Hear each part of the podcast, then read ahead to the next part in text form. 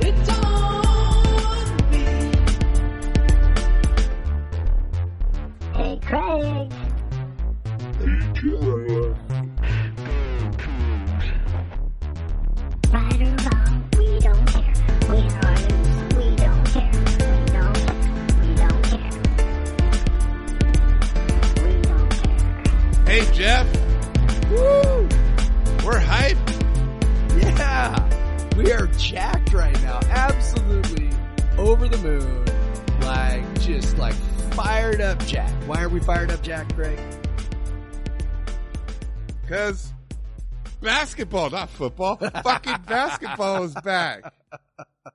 That's right. We just got done watching WSU lay the wood to Texas State and we are fucking jacked, right?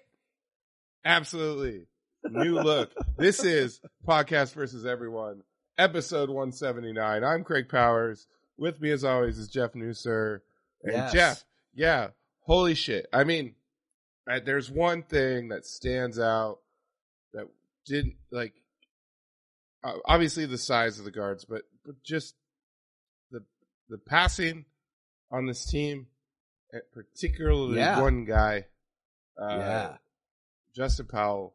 Holy cow. Justin, Justin motherfucking Powell, man. I think that's going to be his new nickname because that was insane. That was absolutely insane. I there there's passes that have not been made No, at WSU in uh, decades. I don't No. fucking know. Dude, it was no. it was insane. Like this, Yeah. you, you saw him make plays that no one was going to make last year, No. even against Texas State. No. no one was going to make these plays. Some of the you know the, the incredible dump off pass he had to Rosario. So many of the feeds to Mo off screen off screen rolls. Um, you know the way he's able to kick it, even when he didn't get assists. Sometimes, like the way he was able to kick it, just to reverse the ball in the corner, cause rotation. Uh, just a difference maker. Uh, twelve assists, one turnover, Yeah. a bunch of minutes, fourteen points, shot really efficiently, three of five from downtown. We knew he was a good three point shooter.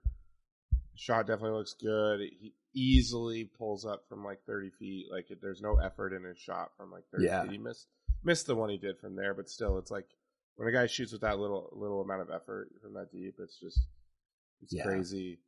I mean, what what a fun what like Yeah. that game was a bit of a grind for the first.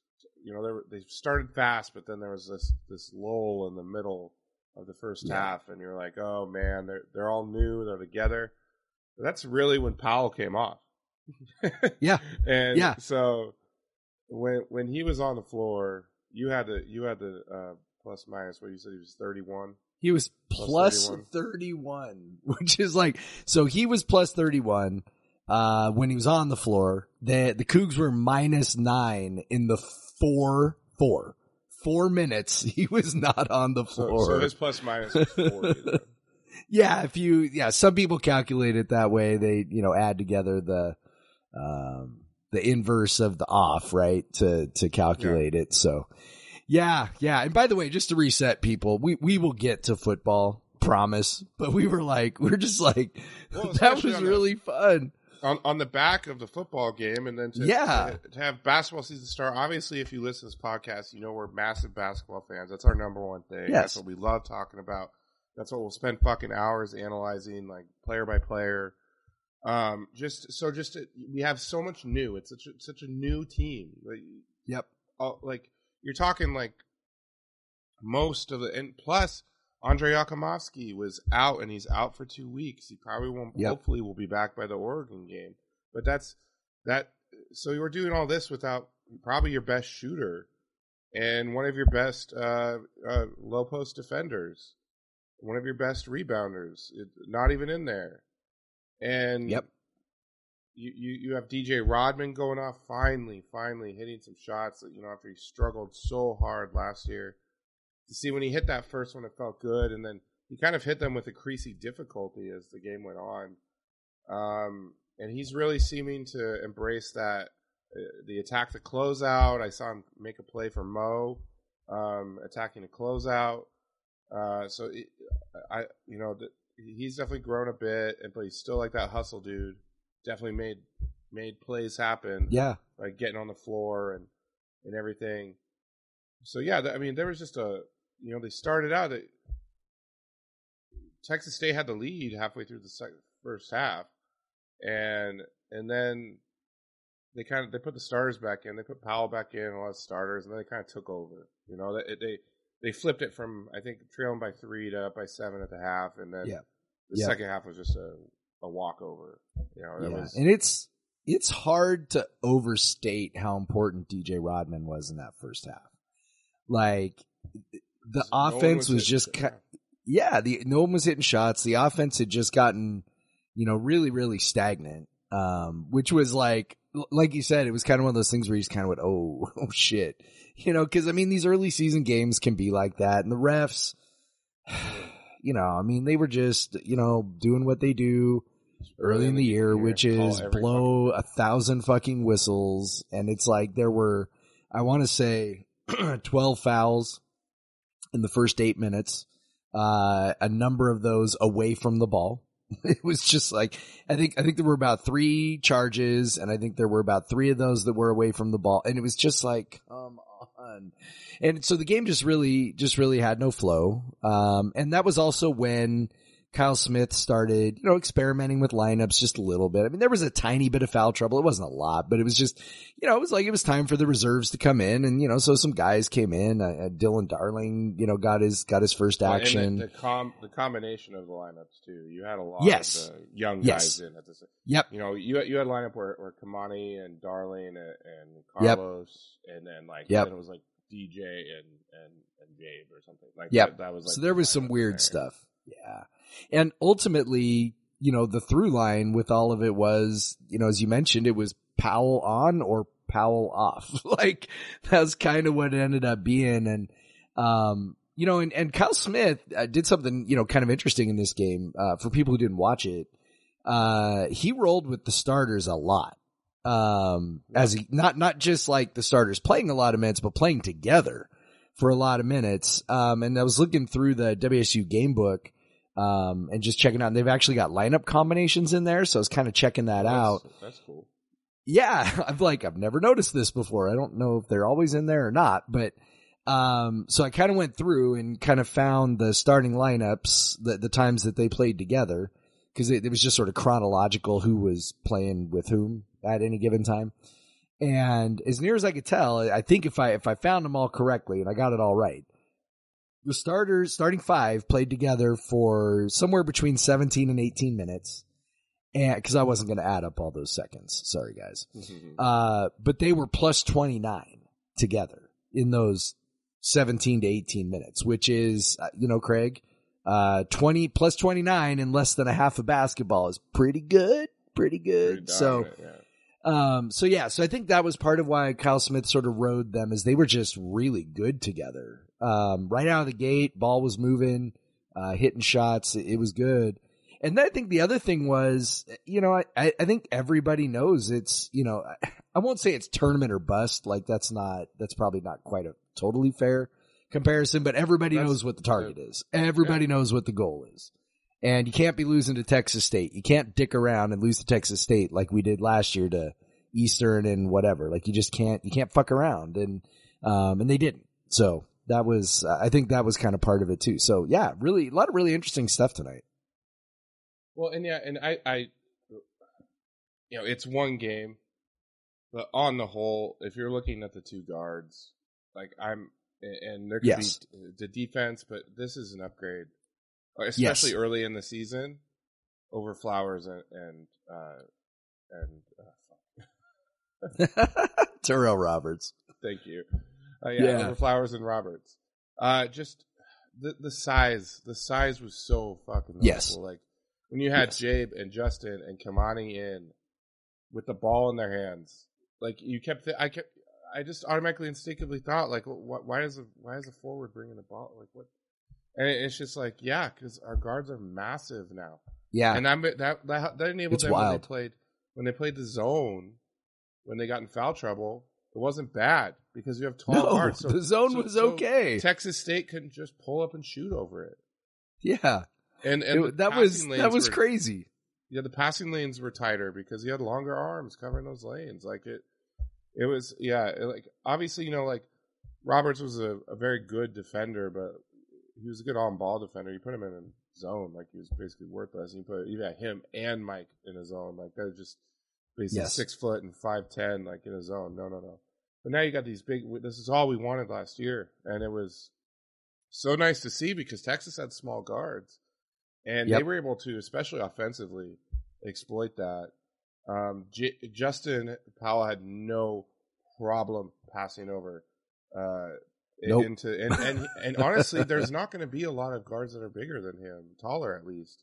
No. And so he's going to be able to do that all season. He's going to be able to find Mo on those slip screens, like that. He, you know, three or four times I think Mo got dunks off of that. Um, and just he sees. Uh, I there was a few great passes. One of the best ones was um, early in the second half. Is when DJ they they they pried the ball loose. DJ dove on the ground around midcourt, tossed it to TJ. TJ passes it up to Justin Powell. Powell takes one dribble kind of in towards the baseline. You look at the replay, I don't even know when he was looking at Mo. Yeah. Hey, no look, rifles a pass to Mo in the key. Yep. Easy finish. Like Yep. what like it it's wild like Mo is going to feast with Justin Powell. Dude, he's gonna have so many dunks. He's gonna have so many dunks. I mean, I think he had four or five today. Yeah. And then a bu- other layups, you know, layups. Well, yeah, easy ones, layups. Well, Like, one have- another thing that was I was gonna say another thing that was on that in that game book was that we took 29 shots at the rim tonight and hit like I think uh 69 percent of them or something. Like Yep. like we were at the rim all night long, and a lot of that was passing. It wasn't rim be pressure off the dribble. Yeah. Yeah. it wasn't rim pressure off the dribble. TJ Bamba didn't have his best game. He had a couple of nice drives, but didn't have his best game. Um, you know, as you mentioned, struggled. The the zone defense was needed to contain the drive a little bit. That was some of that was Bamba having a tough time, but you know, we were able to get to the rim really of with with ball movement, which is uh, you know, I mean, dribble drives are great, but man, when you get a sexy back cut like Jabe Mullins had, right, Yeah. where Mo fed him on a, he kind of had it on the mid post, and Jay, you know, kind of deked one way and then dove to the basket, and you know, Mo just drops it off and layup for two. It's like, well, and to have I mean, a, that is and- just like sexy. and to be able to drop that off to a six six guard who can finish in traffic. Yes. Yes, You know, which just- was finishing at the rim last year, not so great. so to do that right out of the gate this year is just like, oh, it's like it's ah, it's so fun, Craig. It's it, that was I people people who didn't watch the game might be like, God, I can't believe you guys are getting so excited about beating up Texas State. Like, I mean, come on, you know. And I'm like, say, like- guys, guys, guys, like it was awesome. But like seriously, Texas. So KenPom had us as a 12 point win in 69 possessions. Yeah. In 65 possessions, they went by 22, and a lot of there was a few pullback buckets at the end when the the Yeah, it was up to backups were at the two 29. minutes. It was yeah. at 29 with two minutes to go. Yeah, like they put then the two minutes they put the backups in the backups. You know, which with the backups were like backup backups. Like we're talking like like I mean Adrame came in. He's clearly uh, not quite ready. I think he's a little injured. Um, and then uh, Ben Olson, you know, we're not going to see him that much this year. He he got two minutes in. Um, you know, but they had Carlos. I'll say we have to talk about Carlos Rosario a little bit. Yeah, we do. this could end up Hell being yeah. a great, great story because like he is, Yeah. just, he's been around for so long, and he had, you know, a mysterious medical issue his first year, that just basically he couldn't do anything. He couldn't gain Yeah. weight. He couldn't really practice that much, and so that kept him. and he did for so play a little. He did play Yeah, a little, but like But do you remember? He, Very he- little. The jersey's like hanging off of it. Yes, Like, yes. like he, he just he and he looks so tiny, but he looked every bit of his six seven today, and he, he and he and he really looks like he's added some muscle, and he looked like a college basketball player really for the first time since he's been here, and he made some Yes. really nice defensive players with Yeah. his size, with his yeah, athleticism. That block he blocked had, a three. He He blocked, blocked a three. a three where he was nowhere fucking near it. And, no, and then that he had a steal where he just like used his long fucking arms and like just ripped it away. Like and had a really he- nice and one finish on a yeah, on he a finished around the rim a couple times. Yeah, You know, he he had he would add a dunk, but they called a foul on the pass. Yep. Um, so he was getting set up for a dunk from uh, Kamani, I think, and um, and then yeah, Kamani definitely look. There's something there. Uh, yeah, he he definitely commands the ball when he's in the game. Uh, yeah. he, a, He's a he ain't scared of nothing, man. He had he had kind of a dunk, like uh, drove the lane, went up strong with it. Um, definitely, I think he could have had a few more assists. He just didn't get the finishes that maybe Powell was getting. Uh, Yeah. I I think he's he looks like a, a dude that maybe Yeah, not does. maybe halfway through the season is going to look a lot different Yes. for him. Yep, I agree with he- that. Once once he, the speed of the game and and just and and just when he knows the offense, he knows his teammates better. He's he's a he's he looks like he's another great passer, another great point guard, another guy that can run the offense, and he's Yep. six six. He's every bit Yes. of six six too. He is massive. Yep. Like, and his body, crap. his frame is so Yeah. big. His arms are huge. Wingspan is like okay. If we're playing, you know, the Jay Bilas N- NBA draft wingspan drinking game, like he is. yeah. The wingspan there is unreal. Um, his hands are huge. He's just like as a physical specimen, he's he is something. He is something we have not seen in Pullman, to be honest. And I can kind of see, you know, Bryce, Bryce Hendricks, our our awesome basketball dude, um, Who you know, published has- has fourteen sort of- words? yeah. that Jeff oh edited my god, today. yes. You should read them all, by the way. Um, you know, every once in a while he just sort of casually drops in that, you know, Houinsou might be um like one and done. And I'm like, really? You know, but like when you when you look at him physically, you're just like, yeah. I mean, I don't know what he would have to do production wise, um, to you know, to have that sort of taken seriously. But yeah. yeah, but like, but just physically, that dude is, he's a different kind of athlete than we've had. I mean, we've had, you know, Efe and some springy bigs or whatever, but, but this guy's like, I mean, he is, yeah, he's, he's all that. So yeah, and I think you're right. I think the, I think the curve for him is exactly what you said, which is, you know, as he, first of all, his, his assertiveness is, I think, going to be an asset. Yeah. And then I think that's going to allow him to develop um, in a way that you know maybe a lot of guys don't. Um, you know, particularly as as the season goes along. So yeah, yeah, he's he's exciting, man. He's exciting. Just Dylan feel like- Darling looked okay in three minutes. he didn't really I guess. he didn't really do a lot. Didn't really do much, but you know Really that was nice. He was one of the first and- guys off the bench, which was kind of interesting. Yeah, he was Kamani was first, and then Dylan was second, I think, and then that was all he played. Um, Yeah, apparently which he's he was with he was also yeah he was a little too, dinged up, a little dinged up. but Um, I But that was definitely cool you know. I the defense maybe wasn't uh exactly what what you would hope. I I, I suppose like it there was you know Mo's kind of kind of the guy down there can't quite play the same way he did last year where he was you know you know going for steals and blocks and stuff. But you know he he he definitely was more assertive on rebounding. You could tell, especially defensive rebounding. yep, Um, he was definitely he was going for the ball. He he wanted the ball. So yeah, Yeah. I, and he had a heck of a rebounding game. And um, Yep. you know he he uh he didn't really take many jumper. I think he took a couple fade uh, turnarounds. Didn't really shoot many jumpers, uh, or anything like that. Uh, he really didn't need to. Um, which is going to be good for his production. The fact that he doesn't have to generate things on his own as much. You know, we saw with Efe at times he would but he would just be missing for a game because really the guards weren't generating anything for him.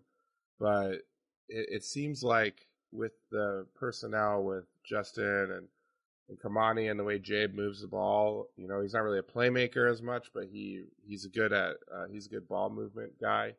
Um, and even the way DJ is is looking, and and we know that Andre is a good passer. Like he was the best Yep. passer on the team last year, or Yep. or the last two years. And so he, so when he comes back, you're just gonna have all Yeah. these passers, and and so Yep. Mo, Mo, even if he hasn't quite, you know, even if that one on one game is not quite there yet, although he did have some nice post moves and stuff.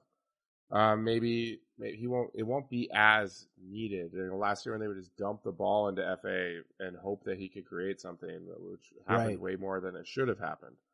Um, so yeah, that was it, it. Was he had a like, like he had a pretty quiet. He led the team in scoring eighteen. It was fairly quiet, eighteen points. Yeah. he was just kind of catching the ball and pu- putting it in. Yeah. You know, like It was kind of an have to- easy yeah. 18. Yep. Same for Jabe. Uh, Jabe Mullins very quiet, thirteen points. You know, Yeah. very efficient. Took five shots Yep. from the field and uh, Yeah, made I- it's throws. it's really easy to overlook what Jabe Mullins did tonight. Um, and I like so I wrote my little, you know, my little like post game analysis, and I kept trying to think of a, you know, I wanted to really kind of limit it to kind of you know three key observations. You know, I don't want to write forever, and so I'm like trying to figure out what I'm going to write, and then eh, the whole time I'm thinking. God, I really want to work Jabe in here because he had such a good game. I mean, he played the second most minutes. You know, he had 13 points on five shots, which, you know, Craig, that's pretty fucking efficient.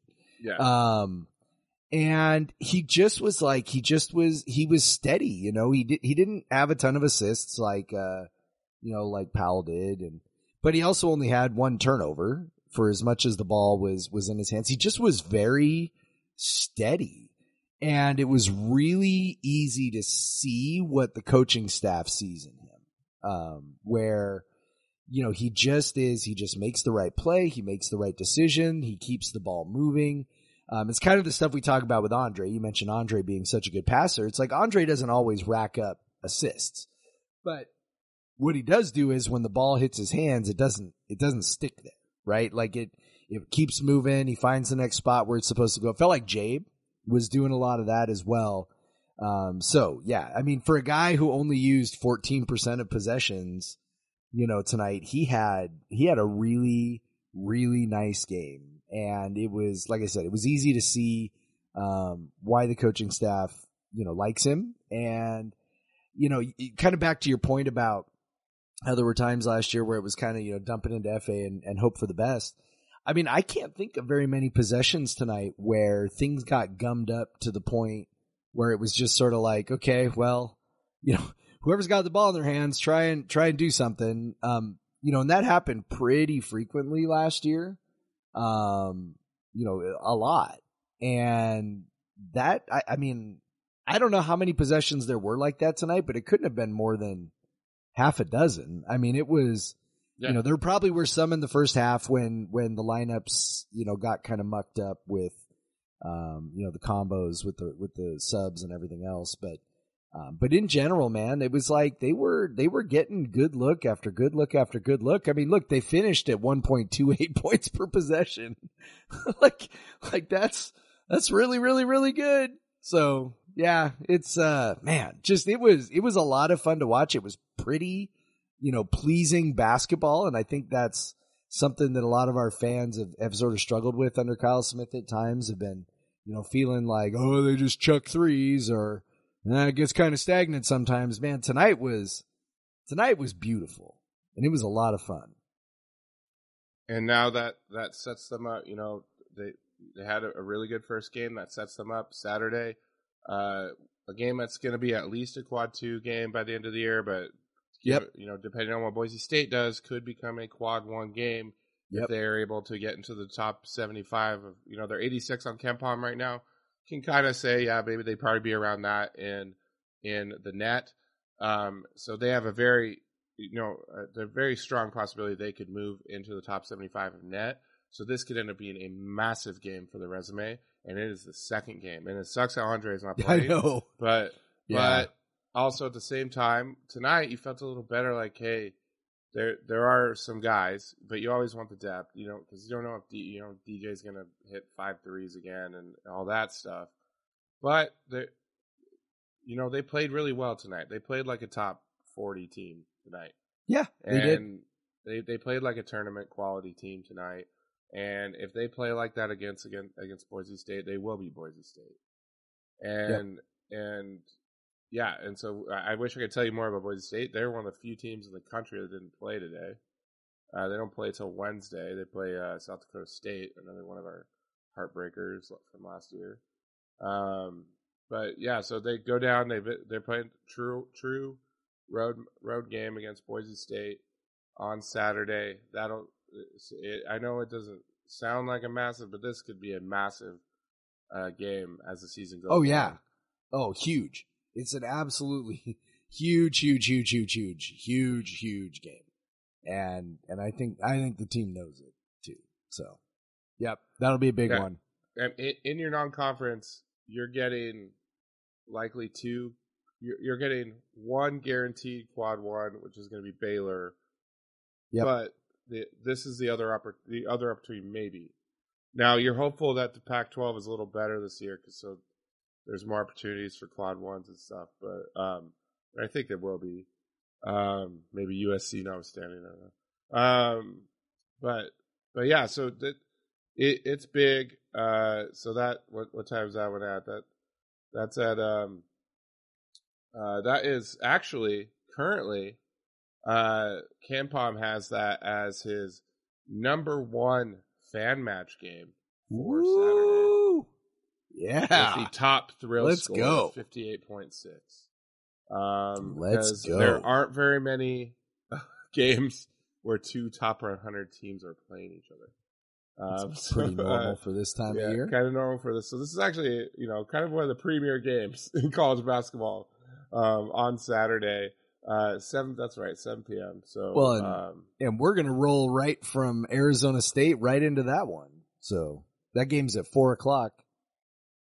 Uh, no, The are Cougar or the bas- the basketball games at four o'clock. oh yeah, seven p.m. On Eastern. Saturday. Sorry, I was like, Yes. what are you talking about, dude? Yeah, so it'll probably Seven be p.m. get- Eastern. It'll probably be getting going while the yeah about ending. So I'll have to run over to the Coug and watch Yeah, you have to watch uh, sprint. Boise State or something. Don't hurt your um, Achilles. Yeah, don't, yeah. Well, you know, uh, I've I've done a little running. All right. All good. right, good job. You got a lot of Um, Yeah, I know. running. so yeah, big. Uh, you know, another a big fucking Saturday. Uh, so yeah, we just talk, we mentioned the football team. I guess we could talk about the fucking football team. I could talk about the basketball team forever. Even though, like, I don't know how many po- the only podcast that will talk about a win over uh, KenPom number one eighty nine for half an hour. Um, but yeah, so I guess we can come down from the basketball to talk about football, which yeah, got if we have to. got its first win in over a month in absolutely dominating fashion. Just a, a beautiful palate cleanser, therapeutic experience of a game that was just um that that was just beautiful from start to finish. yes, It, it just, uh, you know, they they were up twenty one nothing immediately, it was, and it, and it just coasted from there. And and what what a nice, you know, after just the the last three games have just been, you know, playing very good teams. You know, two of them on the road. You know, then you add in Oregon before the Cal game. They've been playing a lot of tough teams. Um, had a couple close losses to two of those very highly ranked teams. Um, and you start to feel, you know, we we're think of the mental state we were at when we recorded the podcast last week, where it was just we were just like we don't even know like if they can beat anybody, you know, like we don't even know if they can score enough points. Yeah. we knew Stanford's defense wasn't that good, but we didn't know if like is our offense even good enough to Yeah. take advantage of that. We were like, can they score on any? And look, Stanford's defense. We talked about this. Like they were not terrible. Like they were. Well, they're not like Arizona. Like They're like Arizona bad. like they're not good, but they're also like it, it, there. It was reasonable to wonder if we'd be able to score.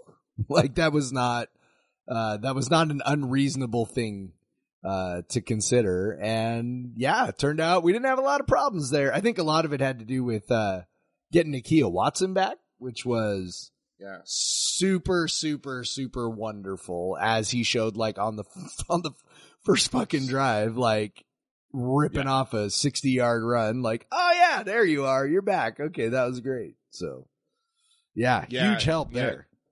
Nakia was you kind of you it was you really didn't fully appreciate it, but you know the way he hits the hole, the the power that he runs with is, is very different from the other backs that we have, Yes. and, and so Yep. uh, he was just able to take advantage of you know the offensive line had a pretty good run blocking day, and he was able to take advantage of that because he did he wouldn't delay he smashed that hole on that 65 yard run, massive hole. That you know his his what 40 some yard yard touchdown run, that Yep. massive hole, and he just he burst through it, um, and that was just great to see. You know, and then it, it was it, all in all they had, uh, basically the, I mean take out uh, let's see, there was no sacks, so it was all just pure rushing yards. Which hey, there were no sacks in this game on 34 pass attempts. Like, yeah. how sick is that? like, Uh, what what we kept look, saying. we have shit. We have spent so much time shitting on this offensive line. Like, let's just be honest. For them to do that, they were really good. and I know the competition, but you know what? Everyone deserves to play a fucking bad team once in a while. They have Yes. through the gauntlet four of the last Yes. five games against Yes. the four, probably the four, four of the five best teams in the, and possibly the four best teams in the conference. Yes. Where where where you at with Oregon State or UW? But like, four of the Yeah. four of the best five teams in the conference, definitely the top three teams. Eh, uh, You know, Yep, and them all. You know, all who all who have the, the top recruiting teams in the conference. You know, eh, your best or your at least Utah traditional. You know, has like these amazing front sevens, and they're just getting wrecked. But man, we kept saying it though. Like it just it felt so good to play a bad team. Like it, like it's yes. WSU's kind of in this weird place where they're not really good enough. They're not quite good enough to. Yeah, I mean, they definitely hung with two of the best teams of the conference at Yeah. home.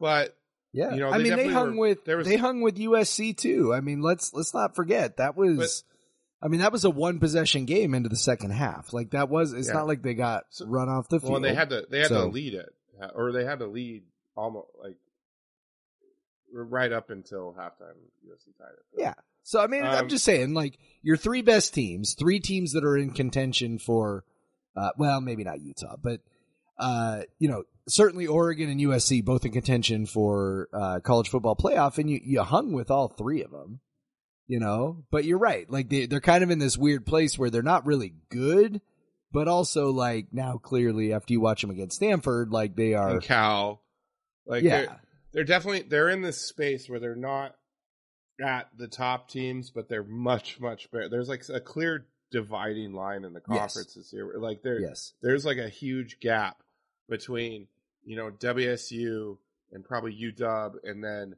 the rest of the bottom. You know, like Yes. you know when you- the uh, when now we'll see with Arizona State and Arizona. Obviously, Arizona State might be where the way they've been playing lately might be closer, a lot closer. Now, based on the whole season numbers, uh, you know, even Vegas has us as quite a big favorite, but but um, but Arizona State's definitely playing better. But we're we're not. We'll talk about that in a second. But anyway, so yeah, but then the thing about this game, and then you think about the Cal game, it's absolutely obliterated those two teams. Total domination, and it never, you know, and you know, obviously the Cal game was close until the fourth, but it honestly never. We talked about that. yeah, one. it never really felt like Cal yeah. was in the game. Yeah, they kind of were lucky to be. But this one, there was no luck involved for Stanford. They were fucking fumbling it away left and right. It had the feel of that Arizona State game last year. It was like they couldn't possibly do this again, and then, oh, ah, they're doing it again. They're fumbling, Yep. and there was even there was even two fumbles that one fumble that was reversed, and there was one fumble that probably should have been a fumble, and they just didn't call it. Uh, you know, they never Yep. blew the whistle. They said, "Oh, they just decided after the Oh, fact forward progress pro- was pro- stopped. Like, what the fuck are you talking about? You didn't blow the whistle. How could you think for right, Whatever, man. Um, whatever? It's fine. We kicked their Yeah. asses. Yeah, Worked it's so out. funny. You go from uh, Cam Ward last week has like what eighty five percent completion percentage, and it was like just kind of a very uh, there was like not much impressive about it. And then he's sixteen of thirty two in this game, Yeah. and they win like easily. Yeah. Yeah. It was the uh it, it, it like, you know, it's it's amazing how much easier things are if you're running for 306 yards. Like- Three hundred and six yards, Yeah, first time over 300 since what did we say? 06, right? and that that but it was was, actually 06? three sixteen before the kneel downs. Right. The kneel yeah, downs. before the kneel downs. Yep, they went three for minus ten. That was funny too. Like at the end, I was starting to panic a little bit. I was like, "Oh shit, the kneel downs might take them down under three hundred because I didn't certainly didn't want that because round and numbers are the- very important." with the kneel downs and with that really stupid reverse pass they tried. Yes. that ended up in a They massive went for loss. minus nineteen. Went for minus with, nineteen. With that minus 29, they still averaged eight yards a carry. yeah, pretty good, pretty damn good. So Nakia Watson, you know, was over ten yards a carry. Uh oh oh. By the way, uh, who do you know who led the team in yards per carry? Yeah, dude, I'm looking at it right now. Okay, well, who is it then? Okay, go ahead, John Craig. Who is it? John John Mateer. Mateer. How about that shit? Okay. We got some backups in the game. That's how Full- well this went. Yeah, John Mateer ran for 59 yards, and Djouvensky Schlenbaker ran for 50 yards. Like, and they didn't even play until the fourth quarter. Yep. I know. And Mateer, like, okay, so an interesting thing about that. So I listened to, I, I make it a point to listen to Jake Dickert's coaches show every week, um, which is not something that I've always done with, uh, with, with the football coaches. Uh, Leach was just sort of, I mean, Leach, Leach is the master of talking a whole lot and not really saying anything. Oh, uh, you know, he'll just sort of like cough and wheeze and, you know, and then like not actually answer the question. Um, and then Rolovich just kind of likes the smell of his own farts when he answers. So it's like, it's whatever. Um, but Dickert actually will, like, he'll occasionally actually say something pretty insightful. Um, and he's not afraid to actually, you know, sometimes uh, reveal like legitimate things and, um, not things that'll help the opponent, but things like as a fan, you're like, oh, that's really interesting. So he talked about Mateer and, and they talked about how he's he's kind of a different dude than Cam. Like he's like he's listed at six one two oh five, and they said that he's he's definitely not two oh five anymore. Like he's probably more like between two ten and two fifteen. Like he's a big dude. And you know, Dickert said, yeah, when whenever when he gets his chance, when when it's his turn to run this thing, we will have a package where he runs the ball. Like that will be that will be part of what we do. And I was like, huh, that's very transparent. I'm surprised that he said that. And then they went out and put it on film by doing it. Uh, cause I mean, some of it was scrambling, but you know, some of it was him just keeping the Well, two ball of, and yeah, two of them were running, just uh, so- a keeper, and yep, you know, on a on a on a on an op, an option play. So it was yep, his two biggest runs were, were from that. yep, yep. And so then he threw really kind of fun to watch. Oh Absolute God. dime first first touchdown pass Yes. Oh my God. That was, to that the was, game's that, leading that was a throw, man. to the game's our leading receiver Orion Peters. Yeah. 50 yards. we dro- Craig, we dropped 52 points. We dropped 52 points on Stanford in a game when our starting quarterback threw for 176 yards. on, on 50%. He was he was like barely what so what is he like not even 6 yards a pass. Yeah. Like, like totally insane. Obviously the, the we had uh, more yards per carry than Yeah. More yards per carry than yards per pass. Yes. Obviously, the turnovers are a huge part of that. You know, Stanford could not hang on to the ball, and and then we were, you know, I mean, to our credit, we were massively efficient in converting those opportunities, that field position, into points, um, which is what you got to do, right? And but Stanford's man, they are they are something else, man. They just I'm trying I'm trying to figure out what the hell's gone wrong over there. Um, you know, 24 7 tells me they're still pretty talented. I don't see it when I watch them play. Like, Yeah, we, like, yeah. I, like, I don't know about you, but there, I mean, there were so many years where it just felt like, okay, Stanford's got dudes who can just overwhelm us. Like, whoever they are, they're going to have some linemen who are bigger, stronger, faster. They're going to have some wide receivers who are bigger, stronger, faster. They're going to have some tight ends who are bigger, stronger, faster. And like, they'll probably have some like crazy good running back and, you know, they'll just, that's what they're going to do. Right. A- And they just don't have those guys anymore. Um, and it's really kind of wild to see that they just, you know, maybe it's, maybe it's a matter lot of of development. too. They did, but they so just. But I, even when those guys aren't injured, like they they don't have those guys anymore. Um, Yeah. I, you know, I don't know if it's a development thing. Um, I don't know if it's just, you know, identifying the right kind of talent is as important as identifying like recruiting talent, right? So like, it's four stars are only good in so much as they actually fit, you know, what you're trying to do. Um, you know, so maybe there's something with that. I honestly don't know. Um, but all I know is like, it's, it's, it's kind of crazy to me. If you had told me seven or eight years ago that, um, you know, that, that Stanford would, would look like this, uh, I, I, I'm certain, certain that I wouldn't believe you. Um, cause I'm like, man, Stanford is, it, it seems to be a school that recruits itself and they just, uh, they, I don't know, man. It is, it's, it's utterly bizarre. And, and I think nothing exemplifies what has happened to them that than, uh, you know, us beating them, you know, was it now six times in a row, right? Um, you know, it's, it's, it's, it's, I don't know. It's kind of crazy.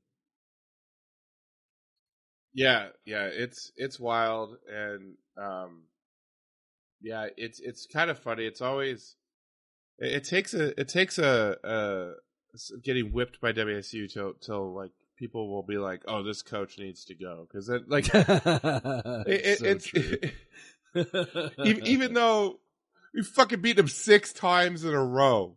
He hasn't Yes. beat us since, since on a when he got fucking lucky to beat WSU in 2015. Yes. The last Yes. time, like with his that top game could have 10 easily team, gone to us. Missed field goal at the 10 buzzer, you know?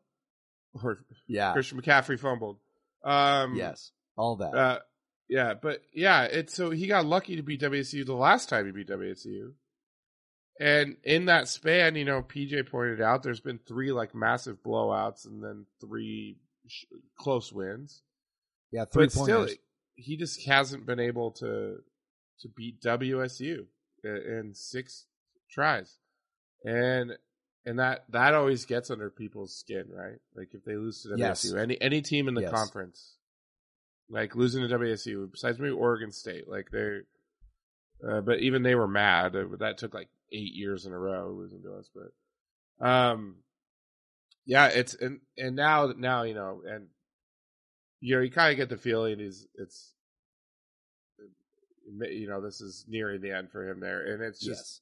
Because just the the salary he's paid and the results they've put out recently, it's just. it- it- I mean, Well- how it's no, it's it's unacceptable. It truly Yes. is. Like you cannot. And he be seems like almost- a guy. He Yeah. seems like a guy who's got a lot of pride too. Like that's, I like. I don't think he's a bad dude at all. I think he's actually a No. really good dude. Um, but he's also an incredibly smug dude, and so it's like I kind of, I kind of enjoy watch watching him squirm. You know, they kept the camera kept showing him like looking up the scoreboard. Like, are you kidding just- me? Yeah, he just kept What is looking at the happening right scoreboard, and then he'd look at the field, and then he'd look at the scoreboard, and I'm like, oh, this is this is too delicious. Um, yeah, even Stanford i- is going to reach uh, is going to reach a point where they've they've had enough. So Yeah, and I mean, it, it's it's he's a hard guy to fire because he's he literally took them to like their greatest heights as a program. Yeah. I think Um, ultimately what it'll come down to with him is whether he whether he wants to keep doing it. You know, it's uh hasn't it hasn't seemed to hasn't it's it's not been working for a while for him, and that's that's kind yeah, of the big they- thing. Yeah, They've- Stanford hasn't um, been good for. no, and like one thing I looked at was again I know that the twenty four seven He is only fifty. composite whatever. Yeah, like they're like the talent thing is telling me that they've got talent, but I'm also like I I know what my eyes tell me, and then I also look at the draft and like they've you know they they were consistently putting first and second rounders in the NFL up until about 2018. And then after that, it was like, eh, you know, last year I think they only had one guy drafted last year.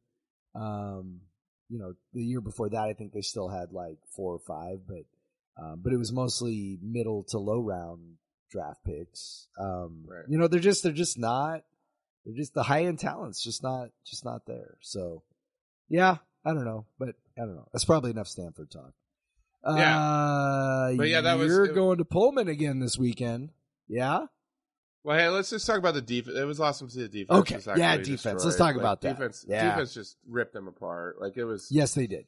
Uh, you know, there was two bad drives really out of the whole freaking game. Like, and and the, Mhm. and and they they the turnovers like they they try for that shit.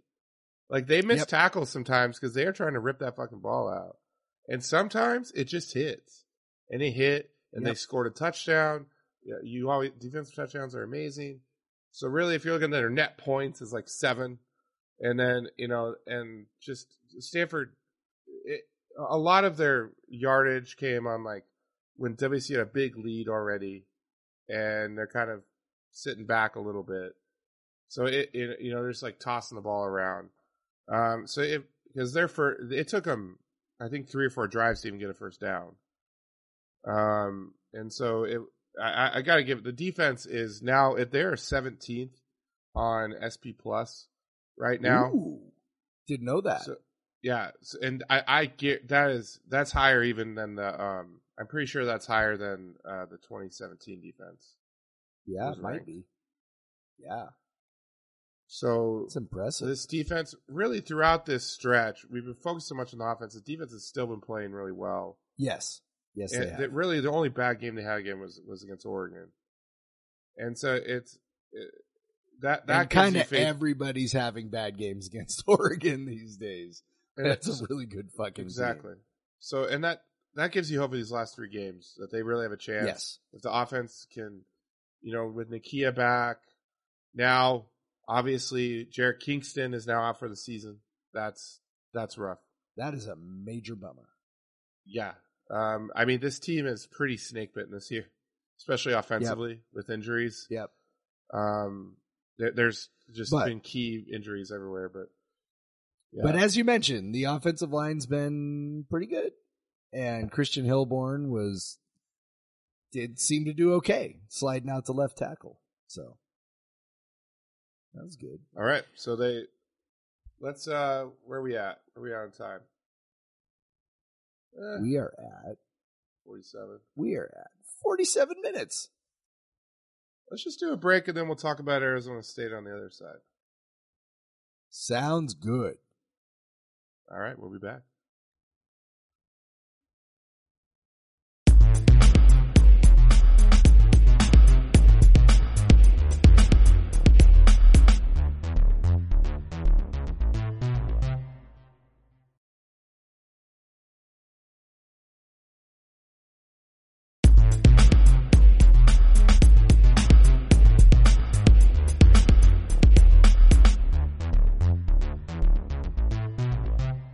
Back.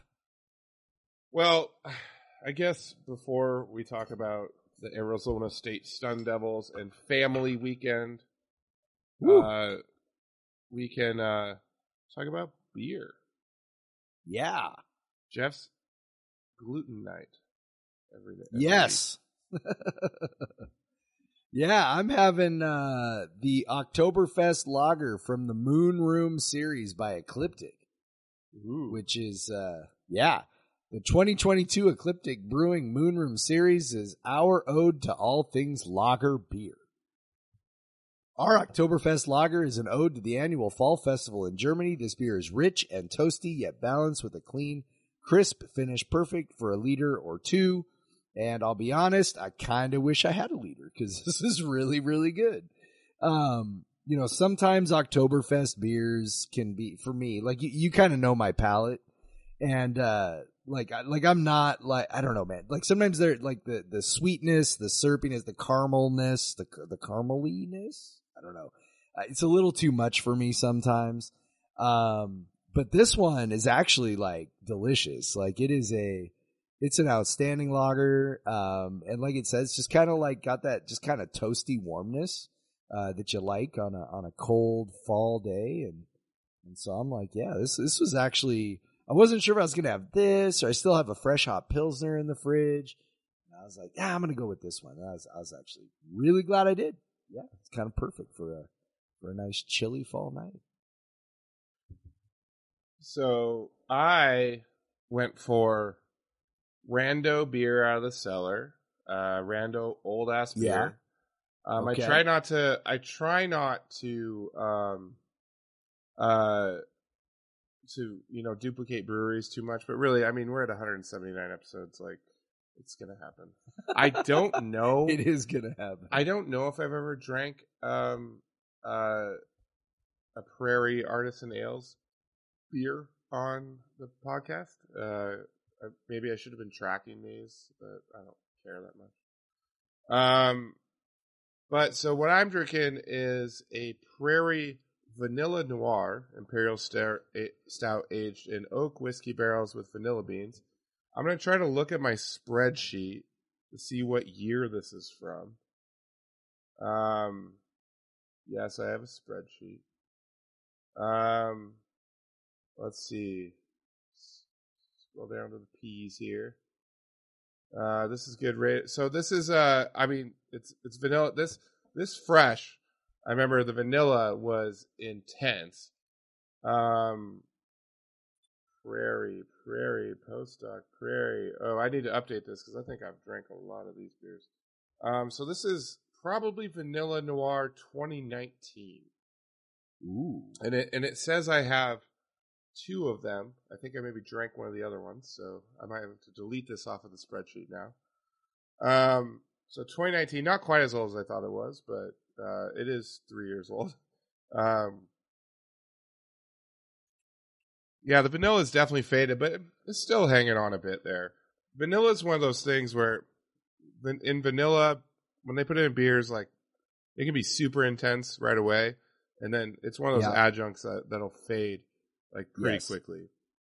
Yeah. Um, so, but the base stout, the ba- noir, the base stout is a good like kind of big sweet stout, and then they age it in rye whiskey barrels, which can kind of or oak, just oak whiskey barrels. Okay, well I don't know what kind of beer they, they don't specify, but it does kind of it, it dials back the sweetness a bit.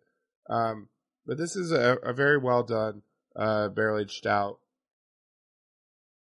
You know, and and I'm I'm happy to you know, it's it comes in just a 12 ounce bottle, so that that that also appealed to me for drinking by myself during the the podcast. um, uh, but yeah, it's it's it's real tasty. Uh, Prairie, uh, you could so these noir beers like like I think I trow I think I got these in like Texas or something. Like back in the day, um, they didn't send any of their barrel. They, they you definitely could get like some of their um some of their offerings here, but back in the day, they would never really send the barrel aged stuff. But now, like you get bomb and stuff like that. But the barrel aged stuff I've seen on the shelves in Washington quite a bit now. So, um, I would, I would, write- you know, as kind of like a sometimes eat like if you go to a bottle shop or you know a place that has a big craft beer inventory and and does a lot of kind of uh, out of state beers and stuff. Um, Prairie makes you know they're they're like they're like Oklahoma's version of Fremont in that they have a massive barrel program and they make a lot of barrel aged beer. Um, actually, I know I have done a Prairie beer because I did um, I did the one that uh, when I did with some of my beer nerd friends where we got to Prairie has a program where they let you pick the uh, the barrel and the adjuncts for a barrel aged beer and then they make it for you. Um, nice. so I, I I did just the tick, Uh, I think on an earlier one. So this is my second Prairie beer. But I always say like Prairie makes very very uh very quality um barrel aged beers. I be wary of their apple brandy stuff. Sometimes apple brandy just in general is is kind of can uh be dangerous in terms of like infection and stuff. But I've had their apple brandy noir is delicious. Um, but yeah, so um, yeah, if if you just want, you know, if you if you see their stuff and, and you're just looking for a barrel aged beer to try, that's maybe a little more easy to consume because it comes in a smaller bottle. Like, um, highly recommend a, a lot of their stuff. It's very good. Um, and this one, uh, no different. Uh, very good stuff. Uh, Prairie. I think a lot of these beers, I went. I haven't updated my um, uh, inventory in a while, and I think during the pandemic, I've went through a lot of the Prairie beers because they were small, and I was just sitting around doing nothing, and I'd be like, "Oh, let's have Yep. a twelve ounce. Let's have a twelve ounce, fourteen percent beer." ah, you know. Um, it's fine.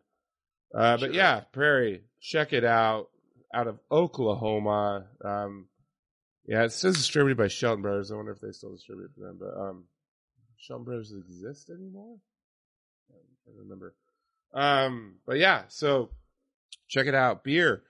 Um, but yeah, I guess uh, I, I did have this other beer that I was gonna do. There's a fresh hop beer, Structures, and then I realized it was it was with there a collab with Wren House in Phoenix, and so I didn't want to do it because um because of the proximity. to Because we're playing Arizona State. Yep. So I had to I had to pull a. Yeah, I was. You know, I was. I think I was a couple minutes late to the podcast. For once, I was the one that was late. Um, Yeah. and it's because I was I was trying to find a fucking beer, and I went deep into the deep into the cellar for this guy. Um. So yeah, uh, Prairie, Pinot Noir. Uh, but yeah, Arizona, Arizona State Yeah. coming on up to play in Mm, 30 degree temps in Pullman. yes. Yes. At first, yeah, like Yeah. I, now at first I was like, oh man, it's a it's a day game. That means they're kind of getting off the hook. But no, it's just gonna be cold all day. Like it's, it's it doesn't matter. It's still going to be cold. like yeah, it's uh the high on Saturday is 37, Yes. which will come in like maybe around the start of the game, um, which is not warm. nope. That is not warm. And Uh, the fams in be- it attendance? say? 30, 36 degrees. It's going to be 35, 36 degrees by late in the game. So, Yeah. yeah. Yep. Nice and warm. Uh, so, you know, it's always nice. I do like that, that they send the Arizonas up here in November quite often. I'm not sure Yeah. why, but I don't do know it. how that works, but I'm glad it does. Yeah. Uh, you know, because they're going to be practicing 80 degrees all week, and then they fly up to Pullman, and it's 30 degrees. Yes. There's no way to simulate. Maybe 30 they're practicing in a freezer, I guess. I don't know, or like a refrigerator, like a, like a walk-in cooler. Gotta go practice in a walk-in cooler, guys. Um, but yeah. Uh, so Arizona State, um, obviously they had a mid-season coaching change, which may have happened on the field if you saw the video. yeah, it kind of looked like it might have. kind of looked like it was like, yeah, we're gonna fire you, dude. Oh, okay. yeah, get your shit in order by tomorrow, okay? I mean, It's kind of what it looked like. the Herm Edwards era started a little better than I thought it would, but it kind of ended up going exactly About like we I- thought it would. you thought it would. Yeah. Um, but yeah, so they when, when Herm was still around, they were they were getting whipped whipped around. Um, but you know, recently they they the offense in particular has had some better. They did lose to Stanford, like at Stanford. Yep. And they gave up a ton of points to Colorado, which is not good. Yep. Nope. They did Not beat good at all. Washington. They beat Washington. Yep. Um, and they did, you know, they gave up 50 to UCLA, which honestly isn't that big of a crime. Like UCLA has a pretty good offense, No, but UCLA's got a they really, put up- really good offense. Yeah. they put up 36 themselves. Yep. Uh, I, I do think it, it seems they are better since the coaching change. Yes. Yeah, I think that's indisputable. But how long does that last? I don't know. Um, overall, pretty solid offense. Um, better than our offense. Uh, averaging 28 a game, six yards of play. Um, they, you know, they, especially, you know, with, with Herm, he really liked running the ball. They're, they're kind of 50 50 running pass. Um, they, their quarterback is, I don't, who's playing now? That's a great playing? question. So let's look. Uh, Yeah, I'm not sure which of these two guys is actually the quarterback right now. So uh, against uh, Trenton Borg Bourguet, I don't fucking know Bourguet. Yeah. Bourguet. Holy shit, he's lighting shit up. yeah. So he has started the last two games, and he Yes, has he played has. very well. Yeah. So he Yep. was not the starter to begin, but he seems to have taken the job over. And yeah, he has put up almost 800 yards in his last two games. Uh, eight and a half yards an attempt overall in the season. Uh, eight Yeah, touchdowns, three picks, 75% passing. Yeah. Yeah. Yeah. What the fuck? So, he will turn the ball over though. yeah. So that's good. Let's let's have some of those. It seems that maybe, well, I, they probably threw against UCLA a lot just because they when they were down late and stuff. But yes. Um, but yeah, that so he's da- you know 5'11", 185, junior QB, getting his first break here. Emory Jones started the year was much less impressive. Um, seven yards, seven point seven yards attempt, only threw for five touchdowns in seven games. Uh, so yeah, I, I would say they're they're getting better quarterback play than they were at the start of the season, which Yeah. that that's annoying. Like, come on, Yep. And we you know, cashed but at in all least of we our don't luck have and like we saw what? Yeah. I was gonna say at least we don't have Jayden Daniels to worry about this time. So Yeah, That's. Alabama He's, out, he's out there at LSU beating Alabama. So I was just thinking, like- somebody else. So last year, Jayden Jayden Daniels got fucking destroyed by Wazoo, and this year he beat Alabama. Yep. Well, you know, college football, right? Exactly. Yeah, I don't know what to make. Uh, I don't know what to make out of Arizona State. Like I, uh, you know, again, it's. Uh, I, I obviously feel a lot better valid- after this valid- past weekend. You know, The running back Valladay, the transfer from Wyoming, is good. Um, Yep. uh, I I don't know how to say his first name. Zav, Xazavian Valladay. Valladay. Not even to try. Um, we're not professionals here. Okay. no, we're not. Um, but yeah, so he's good. Uh, but you know, WC's done pretty well against the run game. Yep. run- against against good running backs. He will Yep. get the bulk of the carries. They have a couple of running backs. Um, Emory Jones ran the ball, but this this Trenton guy doesn't. I don't even know how to say his last name. Um, yeah, he does not seem to run the ball. That's not his no, mo. not really. Um, so Emory Jones ran the ball a little bit more, uh, especially you know near the end zone and stuff.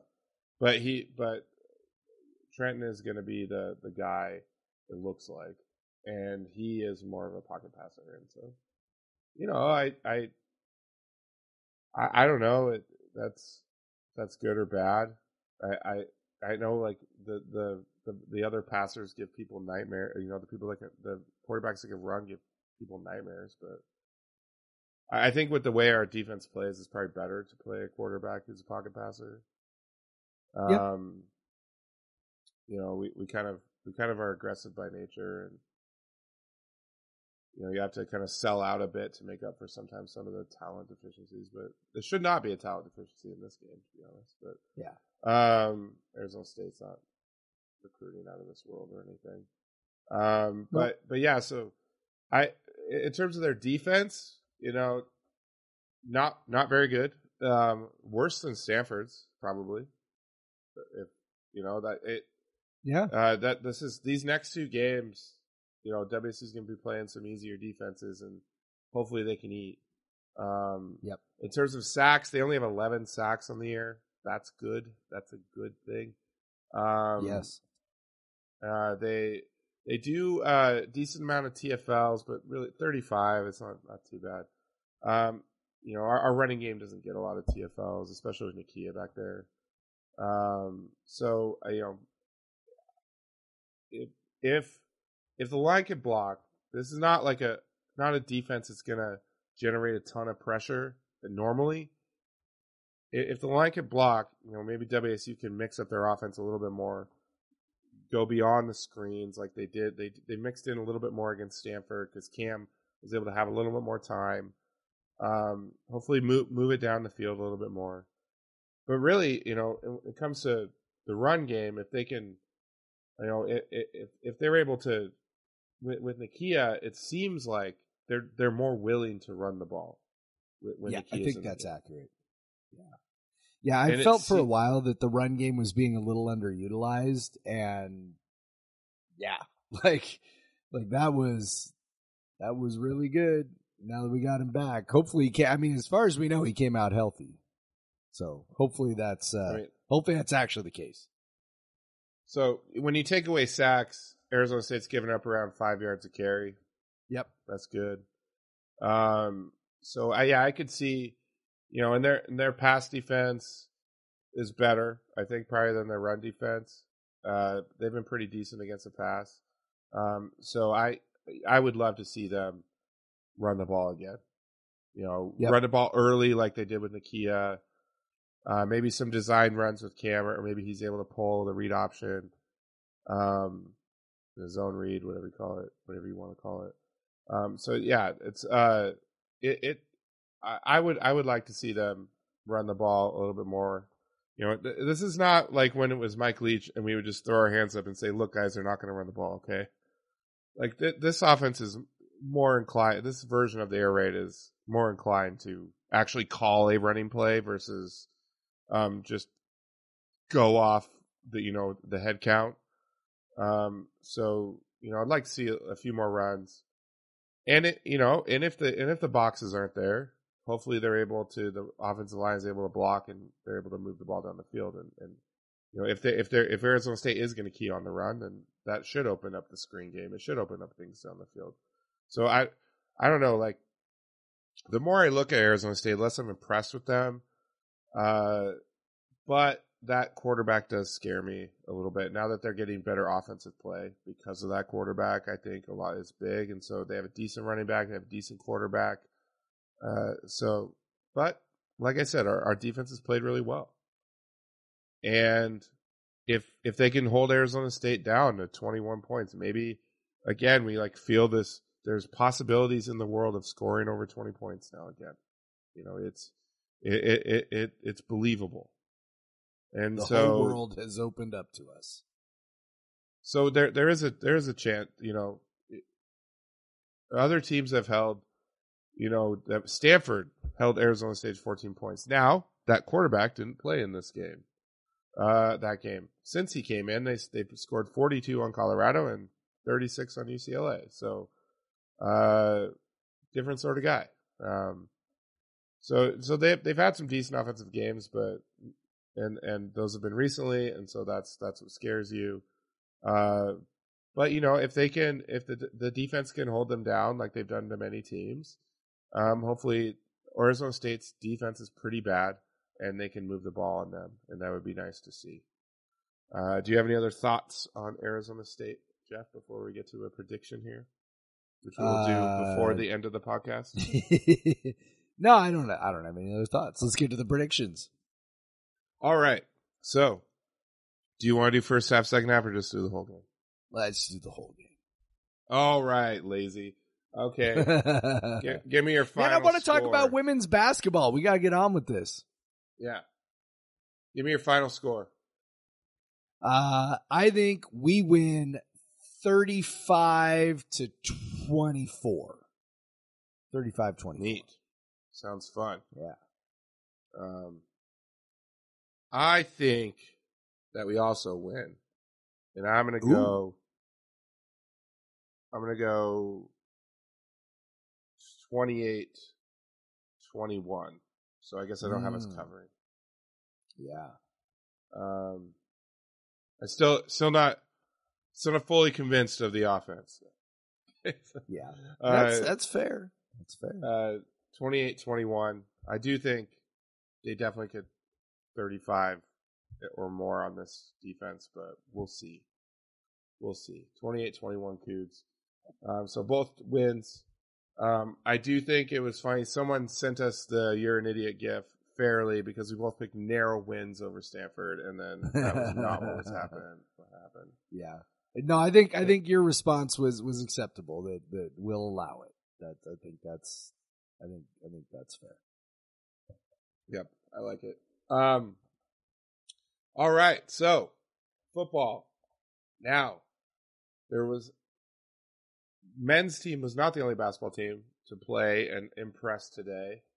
Yeah. Uh, the women's team, uh, Kamie Ethridge's team, uh, welcomed Loyola Marymount into uh, Pullman and absolutely ripped them apart.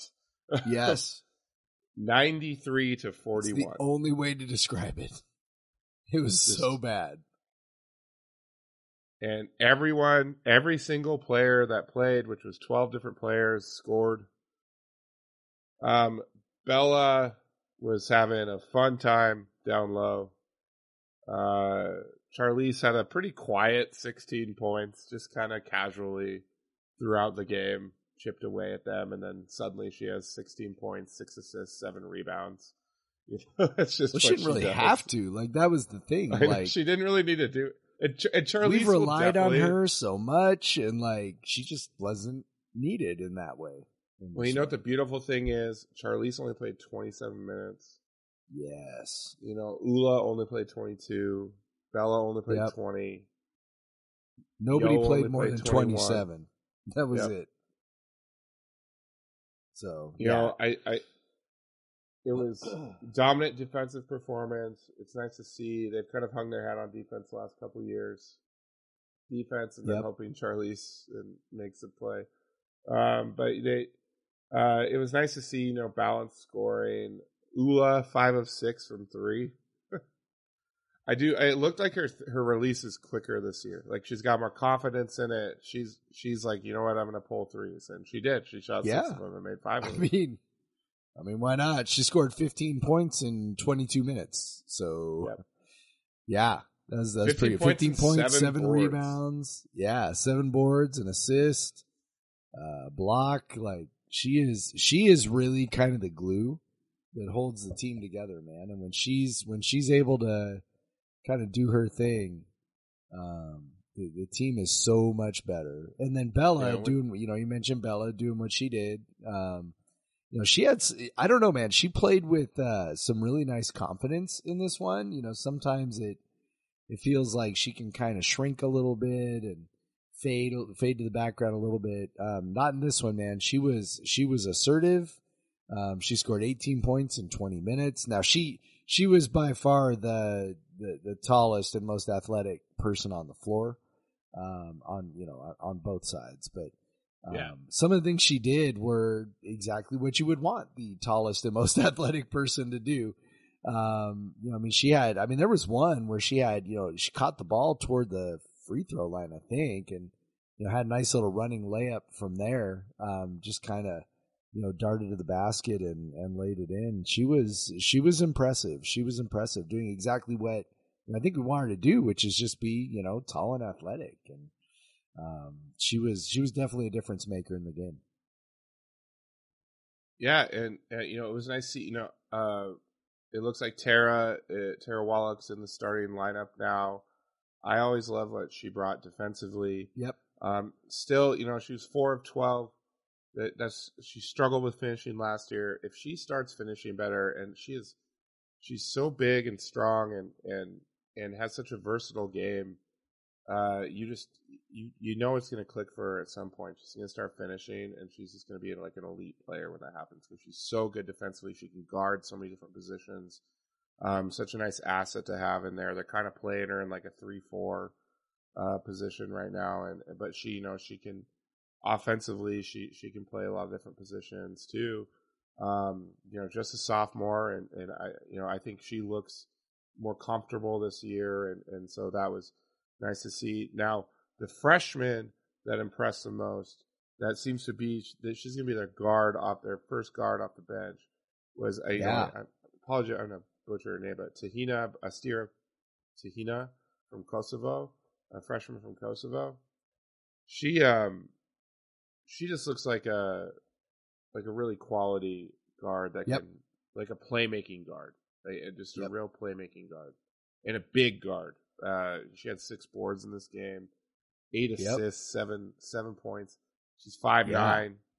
You know it's uh she just she's kind of like she looks like such a classic Euro guard. She's got like the, the knee pads and, and stuff, you know, like Yes. the, knee, the knee braces and stuff. Uh, like she's kind of got like the she's got like the slow moves down, like where she'll just Yep. like get her body into people and Crafty. Stuff. Like she, she's crafty. She's got that. She's got all the Euro tricks, and it's she she was she was fun to watch, and that uh, you know they they're gonna they're missing a, a point guard with you know because now if you look at their starting lineup, you're you don't really have a point guard in there. No. You know, Charlisse. If if someone said Charlisse, you had to play a point guard, she'd probably do just fine. But you don't want Yep. Charlisse playing point guard. Yeah. Um, you want? I mean, unless she's just like a scoring point guard, that's fine. Which is kind of you know, I'm sure they'll have her handle the ball a lot, and she did anyway before. To like it's not. This is not like a new thing. Um, but yeah, it's so you know, but Tuhina really is. Uh, she's an instant impact freshman. That very impressive. Like I, I am excited for what she's gonna bring, like to the team. It, it's she, like this is something that was gonna be desperately needed after the departure of Crystal, and honestly, she probably can bring some elements that Crystal even herself couldn't bring, and so, um, yeah, I, I think it's good. She's gonna be really fun to watch, and she's gonna be just a program building player as well. Um, very impressive. You know, this is every year. It's been impressive now. Uh, Kamie's bringing in these in, instant impact freshmen. You know, obviously Charlisse two years ago, but you know three years ago. Uh, uh, but you know, uh, with Tara last year, and now Tuhina. Um, but and then you had uh, Gardner came in, uh, another freshman.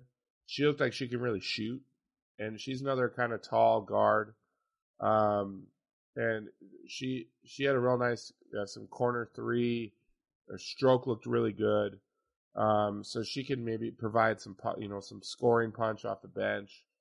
Uh, you know, still have Grace Sarver and Emma Nankervis were filling in their roles um, as well. Uh, but yeah, so it was overall, you know, it was a fun game to watch.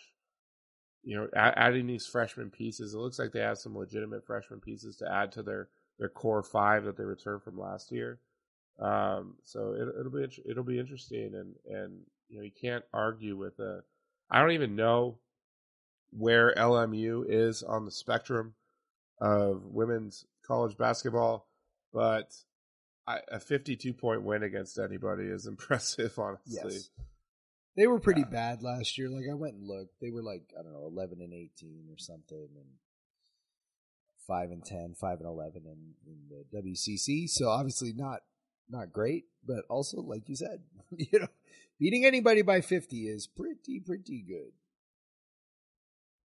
Yeah, just you know, hold so they were they were struggling to find good shots against WSU.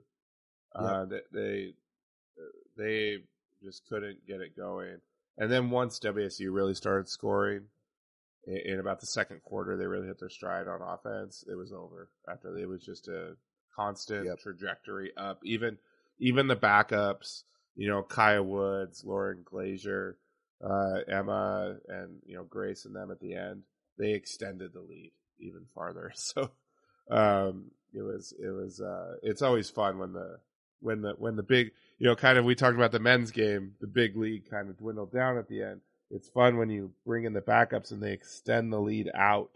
So like so you you kind of preserve that the the score can can be indicative of the dominance that that you had, and this was a a real dominating performance, real fun. You know, I couldn't watch it super closely because it was in the middle of the day. Um, but but from what I watched, it was it was really fun to watch, and um, it was good to see, and hopefully they can get back to another NCAA tournament. Yeah, I mean, if if tonight's any indication, that's that's where we're heading. Hopefully, get to the point where they can get a little bit better seeds and stuff, and get better matchups in the, Yes, that would be first nice. round. That would definitely be nice. Yeah. Um, but yeah, so uh, so yeah, I guess now we can move on. We can talk about uh volleyball and soccer. Um, volleyball, kind of, you know, what they, they held steady this weekend. Um, kind of did what what what would be predicted. Uh, they swept Oregon State, who was not very good, and then they uh lost in four really tough fought sets to Oregon.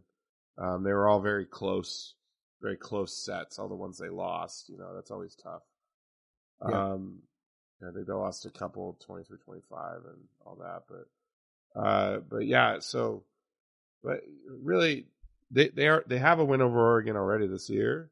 That, I mean, if they get that one, their, their, I mean, their resume is probably sealed as long as they take care of business the rest of the way, but, but you know it, it's uh beat beating Oregon State is big. You're not not doing anything detrimental to your resume, and then Oregon was just that becomes kind of gravy at that point. But especially since you already have the win over Oregon, now the win over Oregon is their kind of their premier win, but they're going to have some you know chances for some some nice wins down the stretch again. So, uh, yeah, good on them. I, I think you know you could they, they kind of held serve this this week and and now they they travel again to Arizona State and Arizona this week. Yeah, should be fun. Yeah, and let me let I me let- don't let- have let- much to add beyond that. Uh, let, let's let's at least see where Arizona and Arizona State are in on the standings, um, so we can get some sense of how good they are, um, and, and what kind of uh, win that might be. Um, so yeah, they uh, these are matches they need to win.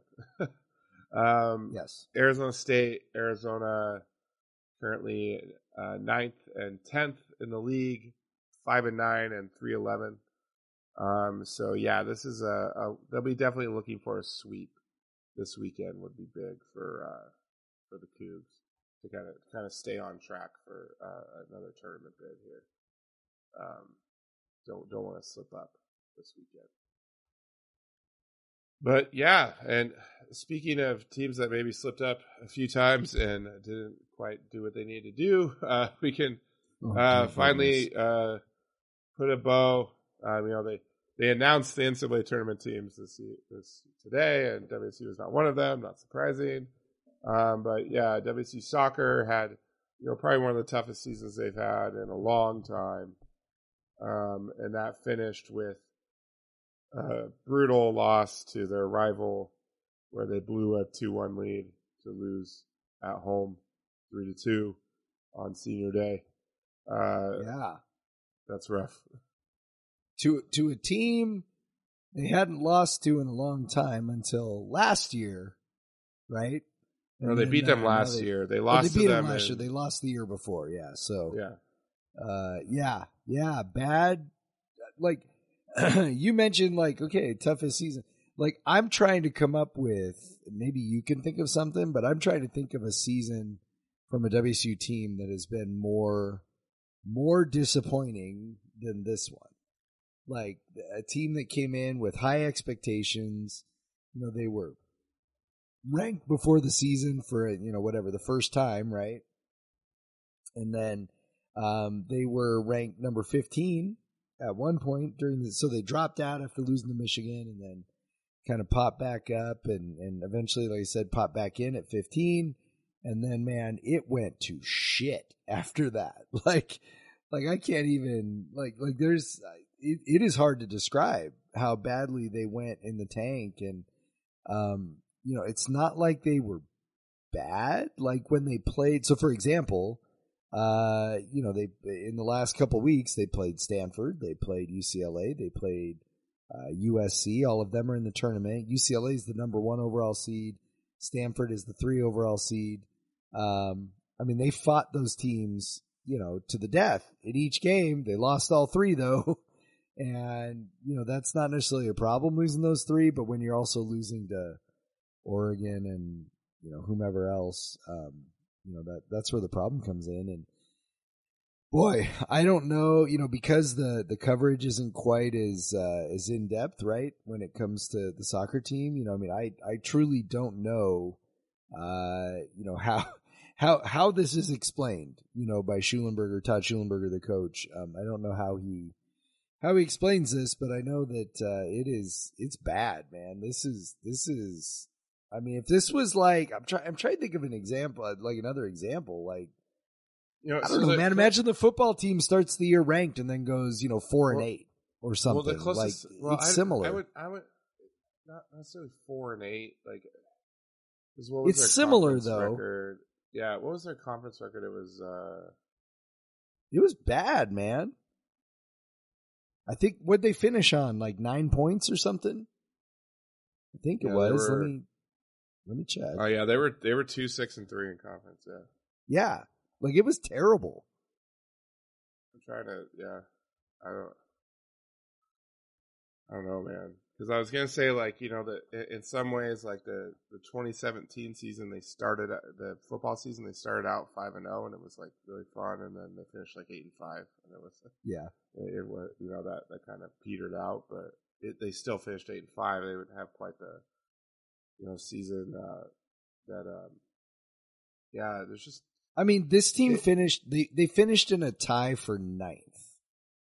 yeah, and they've Like, they've really been a top is- half top half program for so long, Yes. and they you know I'm sure they I think they were predicted to be fifth or fourth.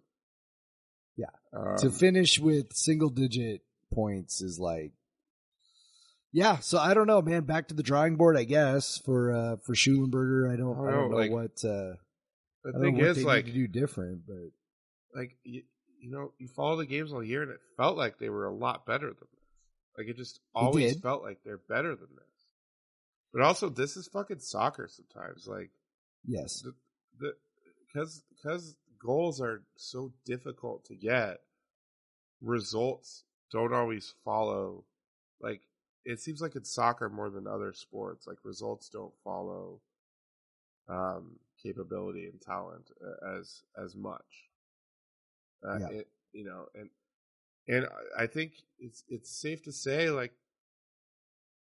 like at this point like you look at how many goals they scored throughout the season like they yeah, yeah they generate shots but they They got to generate score. better they got to generate better They- they chances. They, didn't have to finish those chances. Like it's it, it it's crazy to like I I- I'm sure that like they're sitting there thinking the same thing. Like it's just like what the hell happened? Look at this stretch to end the fucking season, dude. Like Cal lost one two, Stanford lost one two. Both teams you could well, Cal definitely could have beaten them. Um, Oregon tie one one. Arizona State lost 0-2. Definitely should have beaten Arizona State. That's Arizona game. Arizona draw 0-0. Definitely should have beaten Arizona. Now Yep. UCLA and UCLA, UC, USC and UCLA, two losses to two very good teams. If you played that well in those games uh, as you did against Arizona, Arizona Arizona Yes. State, you're sitting Yeah. in maybe a different position coming in this UW game, and then the UW game. You know they they looked really dominant in the first half, and I didn't watch the second half because I watched the football game. And then I look at the score later, and I'm like, "What the hell happened?" Yep. You know, I and you know, obviously UW tie, not I, I missed UW tying it for the end of the first half, but yeah, it's uh it's a real bummer because Yep. it's been really fun to wa- follow this program and Yeah. and it really looks It's it's know, almost been like an annual right. Like we okay, we, it's time for the NCAA tournament. Like let's go. Yeah. And man, none of that this year. Yeah, and and it, it, you know there was a point early in the Pac-12 schedule. It looked like maybe they were turning it around, and yeah, they got they got it figured out now. They had they went on, they won a bunch of games in a row and stuff, but now it's just the, the results just didn't come, and and they definitely have talent. Like there's a lot of really good young players. Like I'm not like down on the program. Like this was a bad season. I do not expect this to keep happening. Like they've been recruiting so well. There's a lot of a lot of really good young players on this team. So I think they'll bounce Yep. back. I, I think they'll come back. Yeah. You know, but they won't have the hype going into the next season probably because they don't have the you know the result from the previous season. But Yep. I think that next year I can fully see them going back to being a top half team in the league with the talent that they have because they really they they were so close this year. It was so frustrating. Like it just a few goals here and there, and it's like a completely different season. Um, but yeah, it's just hopefully you know they can come back, add more talent, which they've been doing, and and and, be a be a, a you know a Pac-12 power again. Yep, I think they'll be back.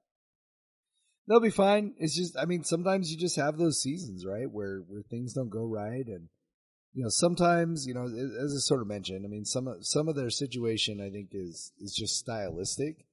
Um, you know, we've talked about how they, you know, the the way they we, we look at the shot totals, and I'm like, well, you know, a lot of those shots not very dangerous. Um, you know, like on a personal level, you know, I'd love to see a little more, uh, um, you know, a little more possession based soccer from them. Um, but you know, I mean, it's, I, you know, sort of dance with the girl that brung you, right? I mean, that's that's you know, it's kind of the saying, right? You just you sort of do what got you there, and you know, this this is you know this is what what got them there over the years, and you know, there's there's just kind of a part of me though, like watching it, where I'm like, man, you know, I mean, there are so many possessions that get um, you know, squandered to some degree because, you know, you're 25 yards from goal and you go ahead and launch a shot. It's like, okay, but like that, that shot had a, you know, we, we talk about XG. I mean, that shot had a, you know, 0.01 chance of, of being a goal.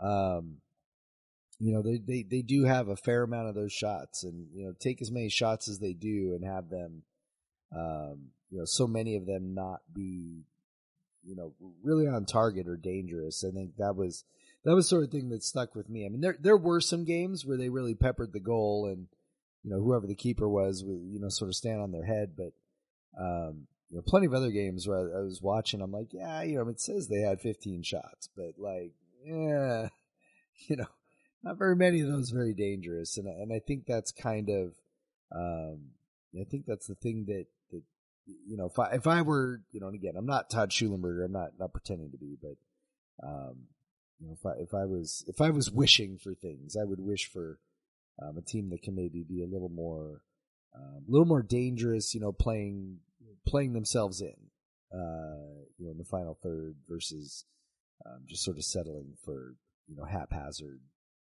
shots on you know shots toward the goal that you know most of the time don't end up on. Yeah. Um, so yeah, we can put a bow on that season. Uh, it, hasn't been nearly as much fun to talk about as it usually is. Um, uh, hopefully, uh, volleyball can finish strong, give us some uh, NCAA tournament action here in the in, in the fall winter sports here. Um, Yeah. yeah. So, uh, so I, I one thing I I I know people are gonna pay attention, but so I, I think we'll kind of like casually be on Noah Williams watch a bit during the season. Um, yeah, so he started for UW tonight, played most of the first half, 18 out of the minutes of the first half. Uh, is a major factor in their offense, but you know, 21% usage. He, uh, but you know, not you know, two of six from the field, a couple turnovers, whatever, a couple steals, you know. But apparently, apparently he tweaked his ankle running, uh, warming up for the second half, and uh, didn't play the rest yeah. of the game. He picked up So, some kind of injury. I was watching it while we were starting our recording, and he was walking, limping around the sideline, had his knee wrapped up with some ice. I don't know if the knee was injured or if the ankle was injured or whatever, but yeah, Yeah. He was he was clearly he was clearly hurt. So hopefully hopefully for his sake it's minor. Um, yeah. Um, especially, you know, 56 offensive rating. We need him on the floor for you, Dub. That's right. I just took a big drink of my beer when I said that. Um, boy. he's going to absolutely murder us. I know he is. or he's Yeah. just going to shoot a lot. I don't know. We'll see what happens. if Well, he's definitely going to shoot not. a lot. There's Yeah. no doubt about that. It's just a matter of whether a bunch of them go in. Yeah. All right. Well, in, in all fairness, uh, you know, I'm not not trying to not trying to pile on the kid, but uh, I generally genuinely hope he's okay. You know, I know he went back to Utah to be close to his family and be where it's comfortable for him and stuff. So, um, but yeah, I know Cougs are interested, and yeah, he uh, he played. He's a starter for them. He looks like he's gonna play a ton of minutes, like as long as he's healthy. Um, which is interesting because I don't think he would have played that many minutes for us. Like, so that's he would weird. not have started for us. No, I think he probably would have been like a I'm extremely second confident about that. defense. Yeah. Yep. Um, yeah. So it'll be interesting. Uh, UW.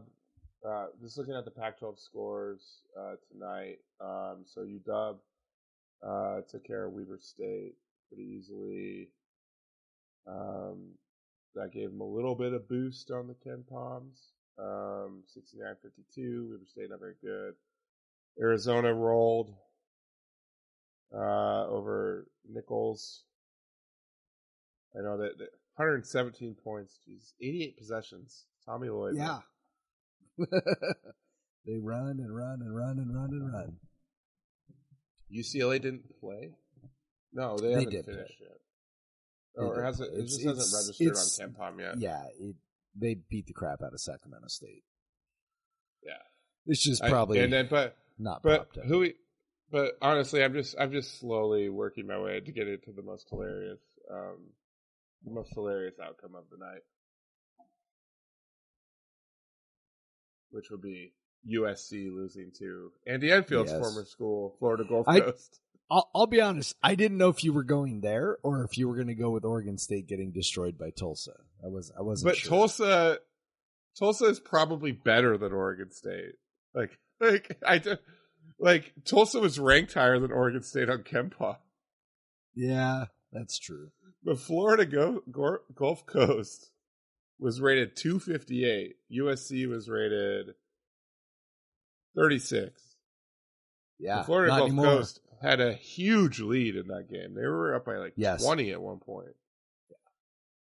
And that's got to feel good for. I, I mean, none of the kids care. None of them played for Andy Enfield, but some Florida Gulf Coast fans are like, "Hell yeah, suck it, Andy." I mean, Um, that was, I want to be honest, like the start of that game was like, I want to say USC had a 97% win probability. Yep. I think at the beginning of the game. Hold on, let me pull So- up the thing. Yep, Yeah. yep. 90, It's always funny 97.4. watching those kinds of games too. When when somebody with that low of probability wins on KenPom, the win probability chart is hilarious because you know It there's there's starts a at one end and goes to the. Yes. Well, and it's also like it, it's even if the team with the huge, you know, the team that's a huge favorite, even if they get off to a really slow start, the It's the algorithm is like, yeah, we still think they're probably gonna win. Like they're a better team, they're probably gonna win. And then there's like a point at which the algorithm goes, nope, you're in trouble. And it's like, it like shoots up to the other side. It's funny as hell. Uh, so this, this happened at the, I don't know, at about the, what was that? About the 11, 12 minute minutes mark. Yeah, about ten minutes left. Yeah. It Is when it, that's when it crossed over. But Yeah, yeah, Florida Gulf Coast had a up 17 to 3 run. Yeah. Yeah, once once they went from like a five point lead with eleven minutes left to you know what like a, a fifteen point lead, it went from they were Florida Gulf Coast was seventeen percent to win with a five point lead with eleven minutes left. And then after in the middle of that run, they built it to at one point, you know, a fifteen point lead with just about eight minutes left, and then they're at eighty three percent to win. So in four minutes, they went from Yep. seventeen percent to eighty three percent. Exactly like Yep. you say. Like there's a point when it's like. It doesn't matter how much better you are in the, than this team. There is not enough time for you to come back. Yeah, is the game saying. I mean, it's all about the USC tried. They went. They went on an 11-0 run late, but like they were already down by twenty at that point. So it was just like didn't matter. Yeah, And it, it's just it's just like under Enfield, especially like it just seems like he may he has some set some really good teams. They always just throw out a clunker like this like just an Yeah. absolute clunker early in the season. I guess yeah, last year they didn't, but they they did lose to Stanford in conference play, which was bad. Now I now I'm looking at their schedule. Maybe they haven't done that. I don't know. Yeah. They uh they did not look good. I didn't I didn't watch uh I watched maybe like the last like seven, eight minutes of the game. So in, in that time they didn't look good, but yeah, I don't know. They got. Vermont. They got Vermont coming in. Top 100 Vermont coming in in two, Yeah. In, in- next week. Better watch Yeah, out. we know which which side you're rooting for on that one. Hell yeah, John Becker. He's always got those boys playing well. yeah, get him catamounts. it's one of the most consistent fucking programs in the country. Yeah, it's true. it's absolutely true. So, yeah, but other than that, you know, the, I mean, I guess, you know, Tulsa, Oregon State, like you said, Tulsa might, even, might actually be better. Um, other than that, In Pac all 12 did likelihood, it's better. Pac 12 Oregon did fine otherwise. So, Yeah, Oregon State is. Oregon State's gonna have a lot of games like that in their conference schedule. Yeah. like they're not they're good. bad. They're, They're really really bad. bad. They're kind of like like Ernie Kent WSU, but maybe even worse level bad. Yeah. Yeah, like they they're not going to lose to Florida A and M or Bushnell or probably probably not to Portland State, but sure. they, they're playing Duke in that Phil Knight tournament. Oh, dear God. Yikes. Like, come on, Yikes. why do you invite us instead? We'll play Duke. Yeah. at least have a chance with like fucking Oregon State. Yeah. Absolutely. Yeah. Yeah. Well, so Pac-12 basketball. We, we, I know it's kind of weird to say, but we need a lot of y'all to be good. yes. Yep. we- We need lots we of wanna- those quad one opportunities. Yes. Yes. there- don't have a ton of them in the non-conference, and uh, as you know, Diamond Head Classic ain't doing us any favors in that regard. Nope. Um, but yeah, so yeah, Jeff, basketball is back, man. Wee. Just like it just means you have to like make sure you're wearing your Coug stuff like more often. Yeah. I know. You're like, oh shit, I got a game to watch tonight. Know, I was like, uh, Amanda was like, can you take, can you take, uh, Gigi to her, uh, swim, you know, her swim lesson appointment? And I was like, sorry, uh, the Cougs play at 4.30. I want to watch that. And so she took her to the appointment. I know. Four thirty games are. uh Yeah, that was. I'd kind of hustle home on that one. Yeah, me too. I had to hustle, uh, out to the living room. it's the beauty of working at home, right? Yeah. It is the beauty of it. Um, it's the best. Everyone should do it. Besides maybe teachers, I think you all found that out was pretty shitty. No, yeah, I, I think it, I think my job is better if I do it in person. Yeah. I, I do think my job is better in person. So My job, almost very little reason to be done in person. yeah, Um, and that's the way I like it.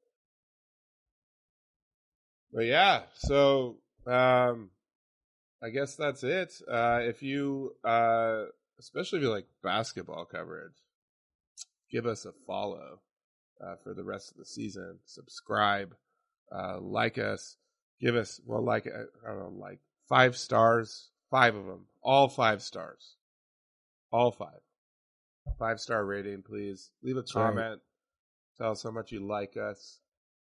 Um, if you uh, want to follow us on the socials, I'm at the Craig Powers on Twitter, at Craig W Powers on Instagram and TikTok. I don't know why you would follow me on TikTok, but if you want to, it's fine. Um, especially if you like for the for the karaoke videos, of course. ah yes, but I put those on my Instagram usually too. Oh, But you can follow me on TikTok. That's that's cool. It make me feel good about myself, you know. Um, and then uh, you can follow Jeff on Twitter at Pod versus Everyone, yeah. and yeah, uh, you can send us emails. I didn't even check the email. Uh, we're we're running late on time here, aren't we? Yeah.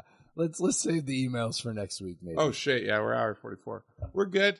Um, sorry if you sent us an email uh, and and we didn't answer it. Well, we just basketball basketball happened. We were excited.